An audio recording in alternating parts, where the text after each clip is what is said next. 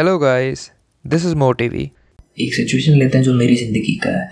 मैं एक बार एक एग्जामिनेशन दे रहा था और उसमें मैं एक क्वेश्चन अटेम्प्ट कर रहा था। मैंने ऑप्शन देखे और मेरे को पूरा यकीन हो गया कि ऑप्शन से ही सही आंसर है।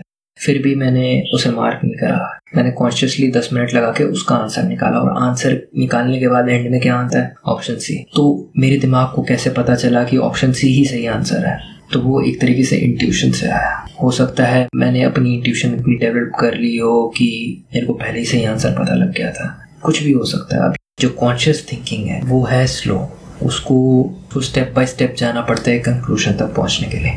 जो इंस्टिंक्चुअल थिंकिंग है, जो इंट्यूशन बेस्ड थिंकिंग है, वो फास्ट है। मतलब वो डायरेक्ट रिज़ल्ट ला के दे देती है। अब ये हमारे ऊपर है कि हम उस रिज़ल्ट का क्या करें? हम उसे माने या फेंक दें उसे? इंट्यूशन को हम कैसे डेवलप करें? इंट्यूशन तो बस आ जाता है, पर इंट्यूशन को भी आप ट्रेन कर सकते हो। एक तरीका है कि मेडिटेट करके, और दूसरी चीज़ जो आप कर सकते हो ज़्यादा से ज़्यादा नॉलेज गेन करके। जब कोई भी चीज़ आप पढ़ते हो, कुछ भी सुनते हो, कुछ भी देखते हो, वो आपके अनकॉन्शियस ब्रेन में जाके स्टोर हो जाता है। और चाहे आप कॉन्शियसली उस चीज़ को याद भी ना रख पाओ, जब आपको ज़रूरत होती है, जो अनकॉन्शियस ब्रेन है, आपको वो इंडिकेटर देता है कि ये करो ये करो। ठीक है तो अनकॉन्शियस ब्रेन आपका काफ़ी ज़्यादा समझता है as compare to conscious brain इसलिए आपने देखा होगा कि हम कभी कभी कम्युनिकेट कर रहे हैं किसी से और चाहे हमारे वर्ड्स बिल्कुल मैच नहीं कर रहे हैं, चाहे हमारी इंग्लिश इतनी अच्छी नहीं जिनकी सामने वाले की, फिर भी हम उनकी भावना समझ लेते हैं। वो कैसे होता है? वो अनकॉन्शियसली होता है।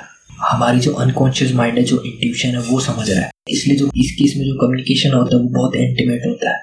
यही चीज़ बच्चों के बीच में भी होता है। बच्चे कैसे माँ बाप की बातें समझ लेते हैं, चाहे वो बोल नहीं पा रहे होते हैं। ऐसा भी कहते हैं कि पहले एक साल तक तो बच्चा हर चीज़ समझ लेता है जो उसके माँ बाप कह रहे हैं। वो भी इंट्यूशन की तरह ही कैसे ही होता है। जब हम बच्चे होते हैं तो हमारी इंट्यूशन बहुत स्ट्रांग होती है। जैसे जैसे हम बड़े होते हैं, हम, हमारी कॉन्शियस माइंड उस इंट्यूशन को मार देती है। तो हमें वो इंट्यूशन को मरने नहीं देना है। हमें वो बच्चा बन के रहना है, हमें वो इंट्यूशन को स्ट्रांग लेना है, हमें अपनी बात सुननी है। अगर हम अपनी बात नहीं सुनेंगे तो कौन सुनेगा हमारी बात? हमें इस चीज़ का ध्यान रखना है। हमें एक संपूर्ण इंसान बनना है। तो मेडिटेट करिए, ज़्यादा से ज़्यादा पढ़ाई करिए, चीज़ों के बारे में जानिए। जो चीज़ आपको लगता है कि आपके अंदर कमज़ोरी है, उसके बारे में ज़्यादा से ज़्यादा पढ़िए, उसे कमज़ोरी से स्ट्रेंथ की तरफ़ लेके जाइए। जो चीज़ आपकी स्ट्रेंथ है, उसे स्ट्रेंथ मेंटेन करके रखिए। बहुत बहुत धन्यवाद इस ऑडियो को सुनने के लिए। अगर आपको मेरा काम पसंद है तो प्लीज़ मुझे फॉलो कीजिए, मेरे चैनल को सब्सक्राइब कीजिए। और अगर आप चाहते हैं एनिमेटेड वीडियो देखना इसी बुक समरी की तो लिंक जो है वो डिस्क्रिप्शन में है, उसको फॉलो कीजिए। Thanks for listening